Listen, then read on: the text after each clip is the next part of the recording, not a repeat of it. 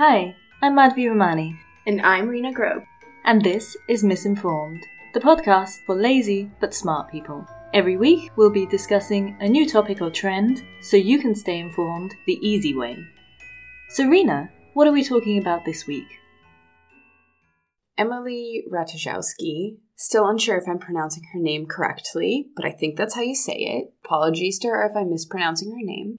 Has released a book this week called My Body. It's a collection of essays, and it's kind of based off an essay that she wrote for The Cut, I believe about a year ago, where she talks about this idea of buying back her image. Emily Ratajkowski, if you don't know, is a model and actress. She rose to prominence, I guess is the best way to say it, by being in Robin Thicke's music video to Blurred Lines a couple years ago. Since then, she's become a household name in the modeling and acting industry. I feel very weird about Emily Ratajkowski because obviously, on the one hand, as a feminist, I want to support women and their right to do what they choose with their bodies. But on the other hand, there's something that's always kind of really irked and bothered me about her that I've never been able to pinpoint quite exactly. So when I saw that she had just recently come out with a book, I was like, we have to talk about this. We have to talk about Emily Ratajkowski, and that's why we're here today. So this book started with actually an essay that was published last year in The Cut, New York Magazine. I think it was one of the most read articles of 2020, and the essay is called Buying Myself Back, When Does a Model Own Her Image? It makes you so angry to read this essay, because she writes about how she posted a picture on Instagram and then a really famous artist called Richard Prince basically just reprinted it along with a comment of his underneath the Instagram photo. And he did a bunch of, prints basically around this.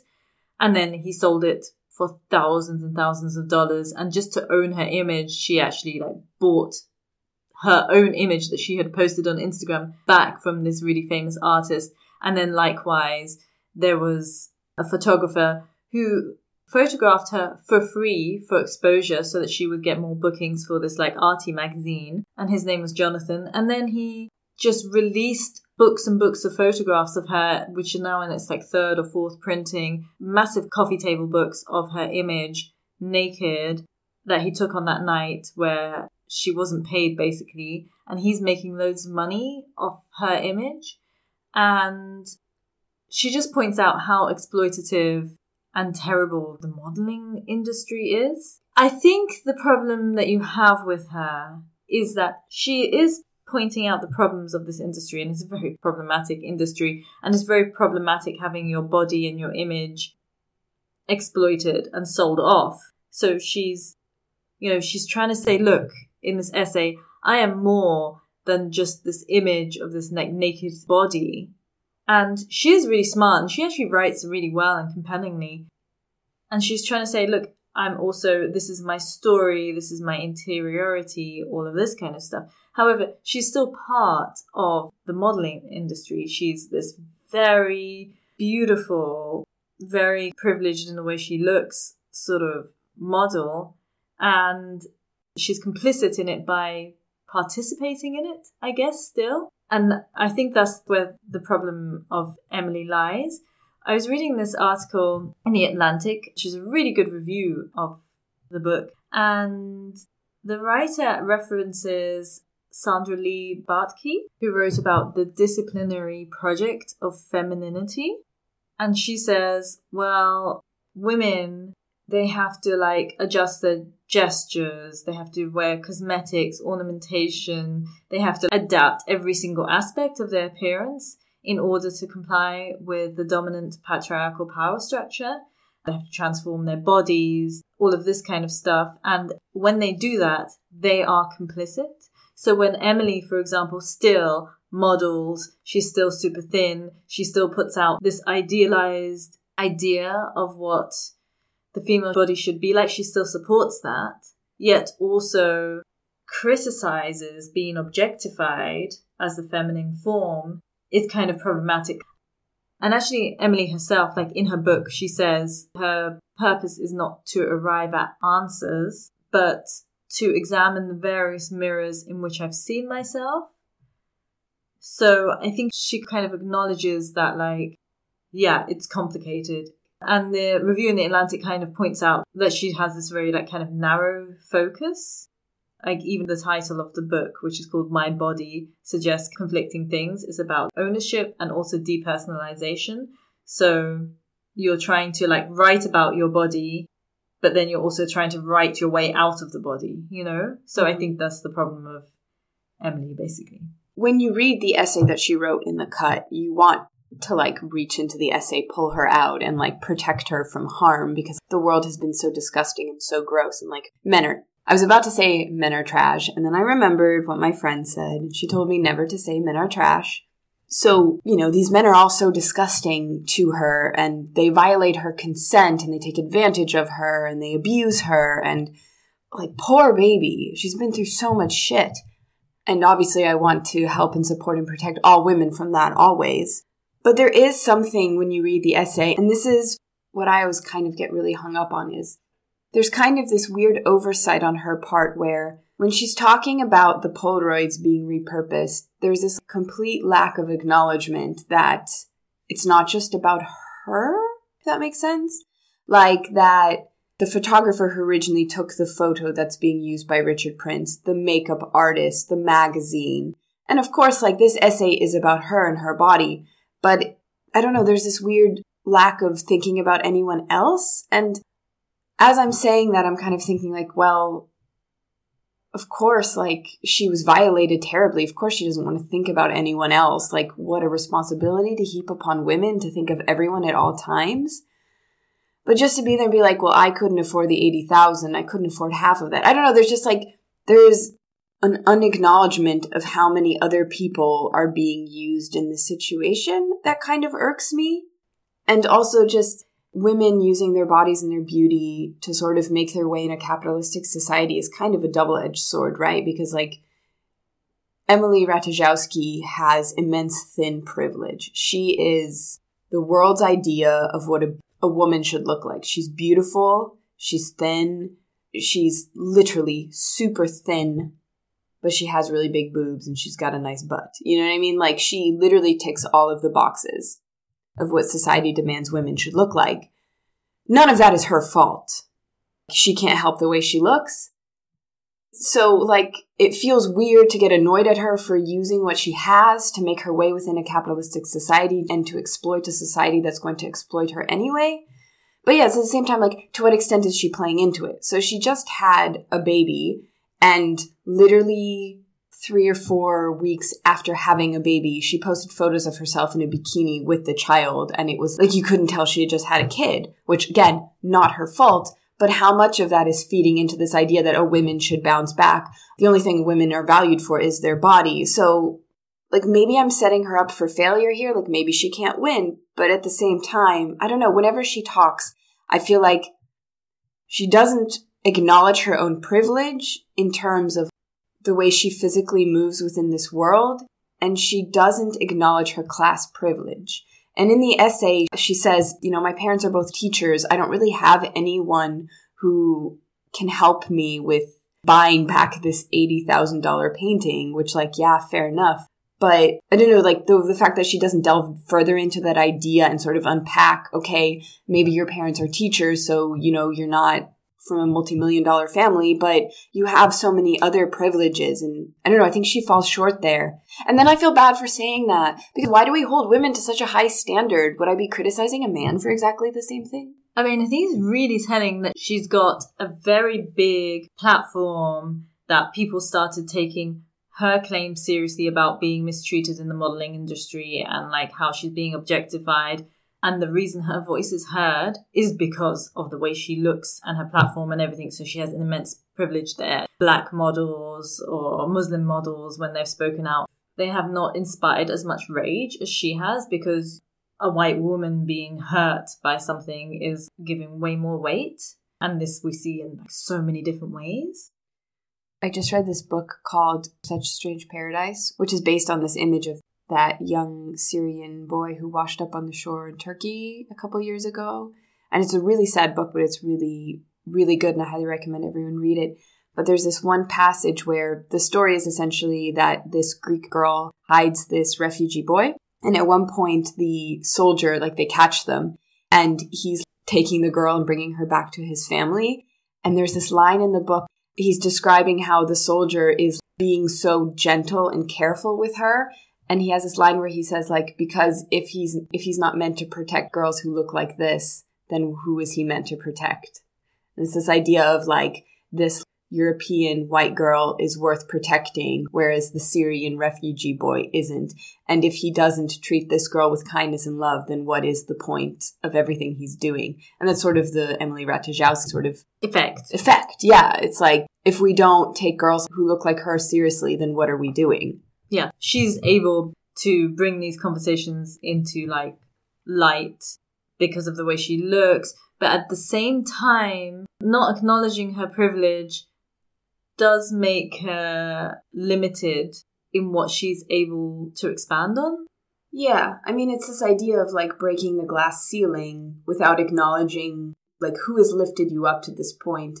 And when you break the glass ceiling, who's cleaning up the shards? I think she rubs you the wrong way, probably, because it seems like she wants everything, if you know what I mean. Like, she wants to be acknowledged as, like, smart and beautiful and also make money at the same time and be seen as all of these things. Also by men, she considers, like, a lot of her essays and a lot of her concerns is, like, how am I being seen by men? And she's not, her view is not really on all those other women and girls and things like that. So that's quite interesting about her. When you read her essay, she's like, what is her relationship to men? So she's still got this kind of limited viewpoint. And then the other thing also just occurred to me when you said she posted the picture of her baby. One of the most disturbing things about that is it just looks wrong the way she's holding the baby. Yeah, why does she not know how to correctly hold a child? They're so judgmental of us, but sorry. Like, the baby, it just looks uncomfortable, this position. But also, who owns the image of her child? She's making a choice to put her child onto an Instagram with loads of followers. To be fair, I do think she doesn't show pictures of the child face. No, but she does. She does post a lot of photos of her baby, but I think that she never shows his face. She's still participating in the Instagram thing, which is she's still showing her images. And she's still, she controls her image and she controls her Instagram. But that still, like, kind of lets out, this is kind of a useless conversation because I feel we're going really abstract. She's, like, putting out an image that is limited. An image is always 2D and it always has politics behind it in some way. Mm. I got really into reading about Sandra Lee Bartky. Like, I read her obituary in the New York Times. She died in 2016, I think. She was one of the founders of sort of feminist philosophy.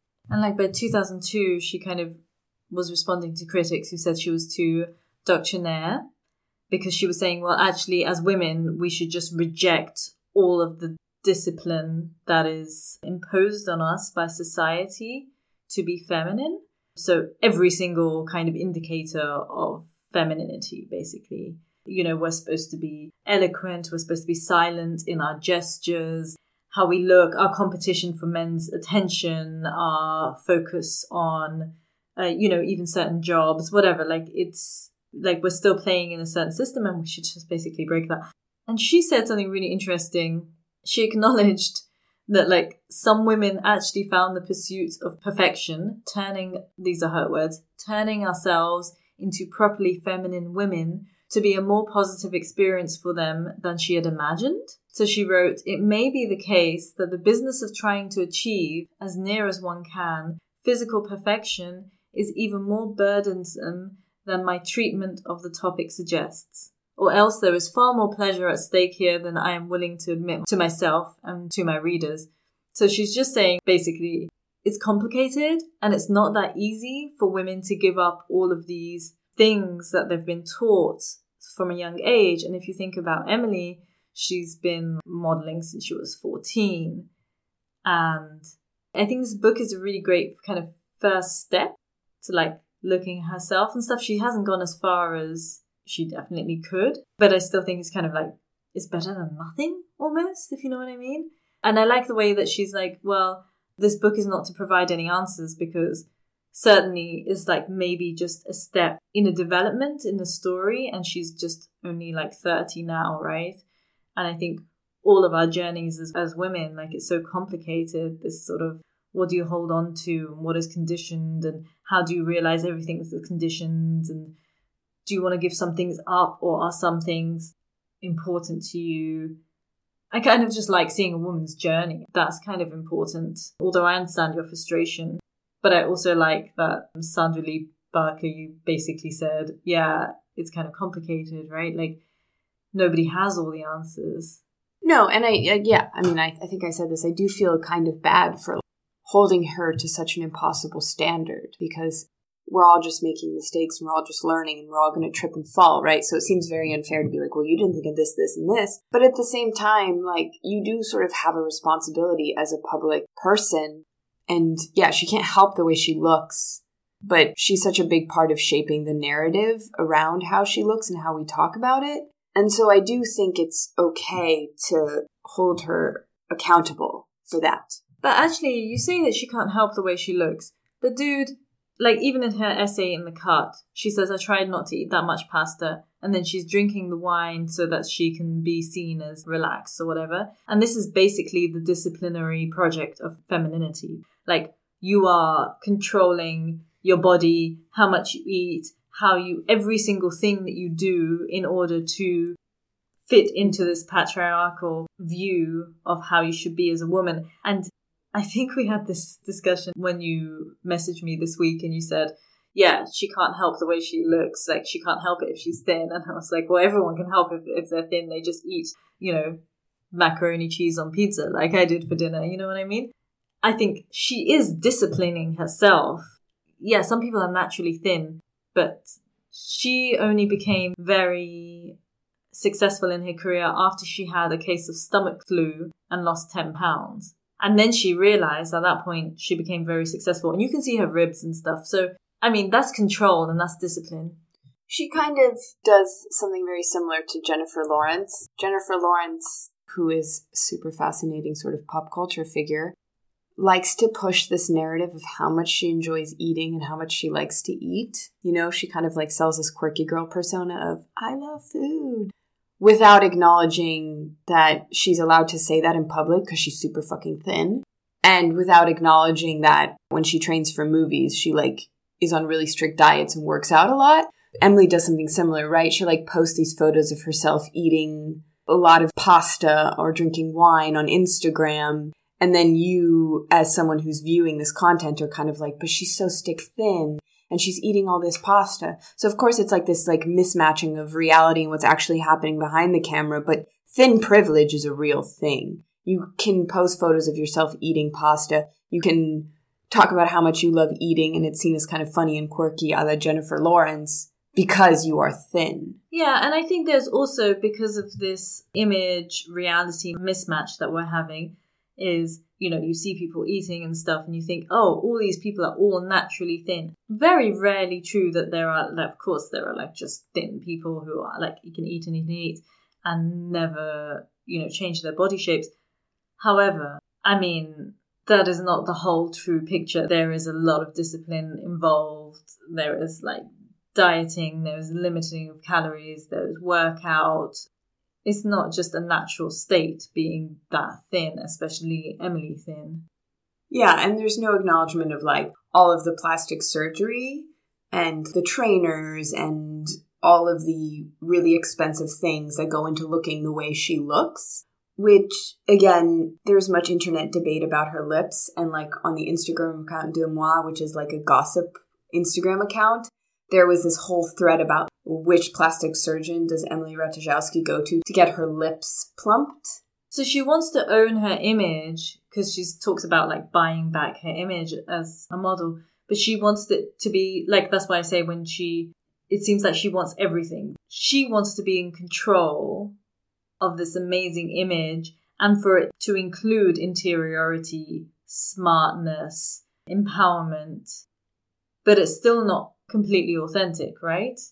And I mean, that's a choice, but you can't really say, I want to be more than just my image, because she's saying, I want to be more than just my image, but I think she's not really saying, I want to be more than just my image. She's saying, I want my image, I want to control my image, and I want to be this image.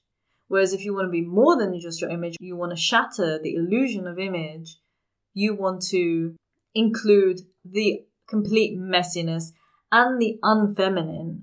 And recently, like, she still posted pictures. She was advertising something, I don't know, and she had like a lollipop in her hand and stuff like that. So it's this, like, it's still playing into this totally kind of adolescent pedophilic charm. Like, there's a lot going on there, and all of these tropes from like patriarchal culture are still being used by her for profit. It's really interesting when you see the photo then, sort of with that in mind, that was used for the Cut essay, where she's sitting there, supposedly barefaced, no makeup, which we all know that's not true. And then, like, she's 100% Photoshopped, because that's just the way the media industry works. But she's sitting there completely barefaced, looking directly at the camera, wearing a sweater. Like, you can tell that she very badly wants to be taken seriously in this photo.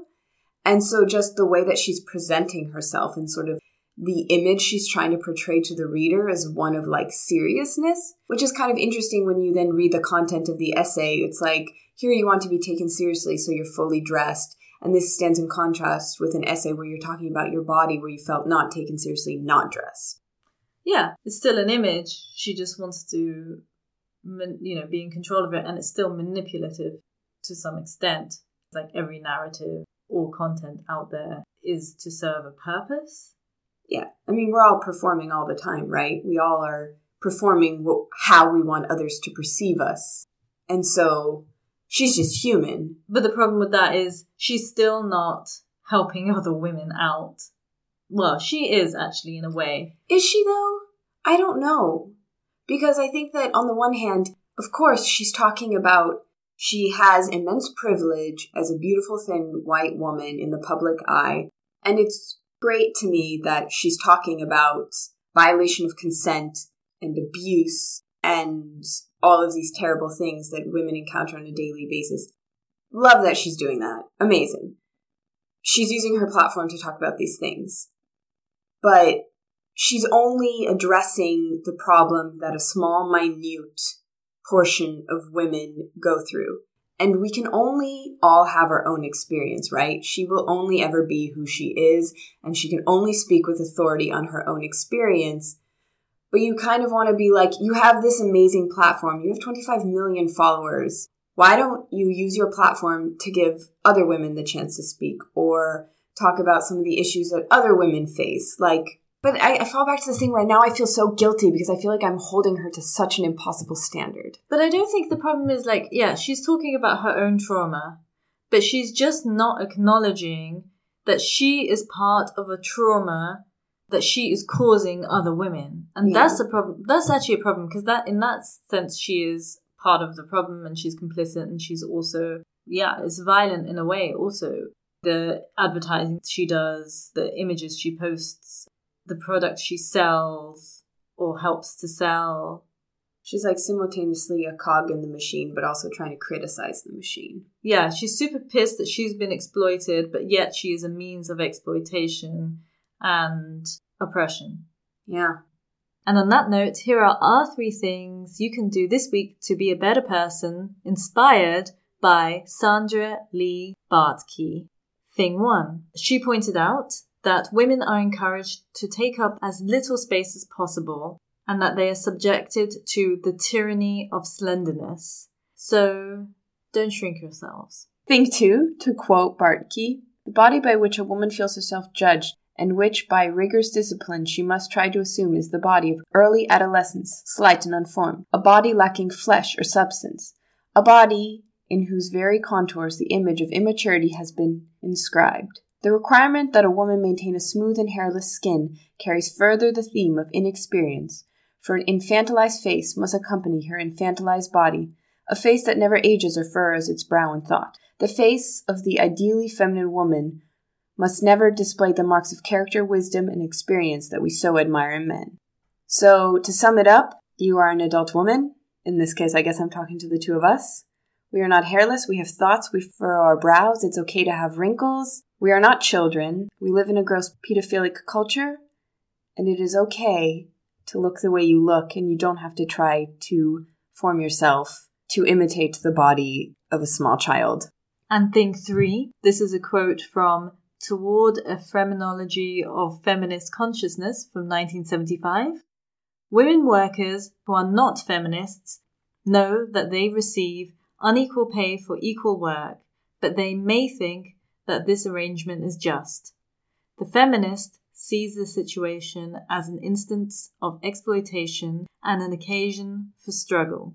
Feminists are not aware of different things than other people. They are aware of the same things differently. Thank you for listening. Until next week, goodbye. If you liked the show, please share it with your friends and subscribe wherever you get your podcasts. You can also help us by supporting us on Patreon for as little as €4 a month. Visit patreon.com/misinformed. For links to all our sources and for our personal tips on what to watch and read, subscribe to our weekly newsletter at misinformed.substack.com. You can follow us on Instagram at @the_miss_informed or email us your feedback, requests, or just to say hi, misinformed.podcast@gmail.com. We would love to hear from you.